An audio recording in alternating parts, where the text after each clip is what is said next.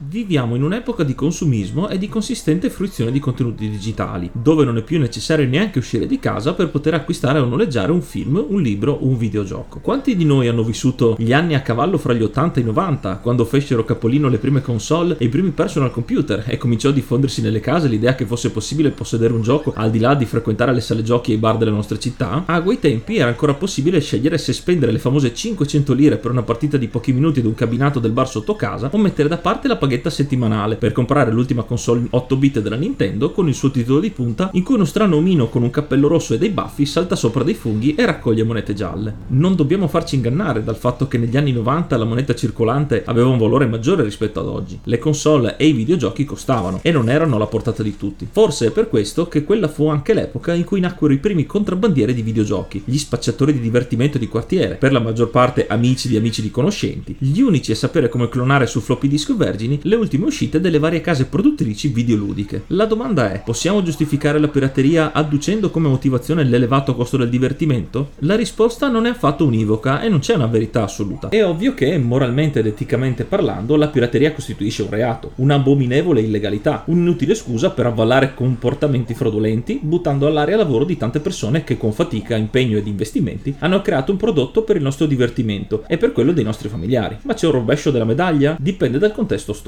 Torniamo ai suddetti anni 90. Il videogioco venduto dal produttore ad un certo prezzo di mercato era completo, totalmente fruibile, senza inganni o buchi da riempire con aggiornamenti futuri. Il gioco poteva essere bello o brutto, piacevole e non piacevole, divertente o noioso, ma era tutto e subito. Oltretutto sempre impreziosito da scatolame vario, libretto di istruzioni, molto spesso adesivi e o magliette. Sembra quindi difficile, forse impossibile, giustificare la diffusione del gioco piratato, che a tutti gli effetti era un evidente furto ai danni di chi su quel gioco ci aveva lavorato giorni e notti. Facciamo ora un salto temporale e arriviamo ai giorni nostri. Ad oggi i contenuti sono per lo più in formato digitale, scaricabili più o meno rapidamente da servizi come Steam, GOG, Stadia o vari e-shops. Di frequente non ci sono scatole, copertine, libretti di istruzione, adesivi, magliette e molto spesso neanche il gioco. Come neanche il gioco? No, perché puoi entrare e iniziare a giocare, ma se vuoi essere competitivo o avere accesso a contenuti incredibili oltre i confini della realtà, devi sborsare altri quattrini. Oppure molto semplicemente hai pagato in anticipo per un prodotto in fase di sviluppo delle grandi promesse e ti ritrovi con un gioco che ha la metà dei contenuti per cui avevi aperto il portafoglio e pagato quei 90 euro, sudati e messi da parte ogni giorno per settimane o mesi. E qui che sarà la rabbia del videogiocatore di mondo, quello che ha visto tutte le epoche e che ha saputo apprezzare in passato anche il più piccolo dettaglio dell'ultima creazione dei più famosi sviluppatori senza dover scendere a compromessi o adattarsi a quel poco che poteva esserci dato. Ed è qui che la pirateria sembra poi non essere la cattiva della situazione, quel villain poi non così malvagio che sembra voler compiere un massacro, ma che alla luce dei fatti lo fa per un bene superiore e per un futuro migliore. Dal lato squisitamente intellettuale, piratare i giochi o qualsiasi altro contenuto continua ad essere sbagliato e lo sarà sempre, ma è inevitabile chiedersi quanto invece possa essere corretto prendere in giro il videogiocatore proponendo materiali incompleti, contenuti fallati, creati in fretta e con un minimo sforzo, pur di vedere il proprio gioco su uno scaffale, reale o virtuale che sia, salvo poi venire subissato di recensioni dissacranti oppure pretendere che si spendano tanti soldi per un prodotto non all'altezza, quando ci sono software house indipendenti che con la metà della spesa propongono titoli eccellenti e completi da ogni punto di vista. Ci si chiede quindi se sia possibile appellarsi al punirne uno per educarne cento, senza rimorsi, nell'ottica di far capire agli sviluppatori che in realtà siamo ben disposti a remunerare il sacrificio ed il lavoro di artisti e di professionisti del settore e che in un'atmosfera di reciproco rispetto amiamo e veneriamo ancora quella branca tecnologica che negli ultimi 50 anni ci ha fatto emozionare, sognare, divertire, ridere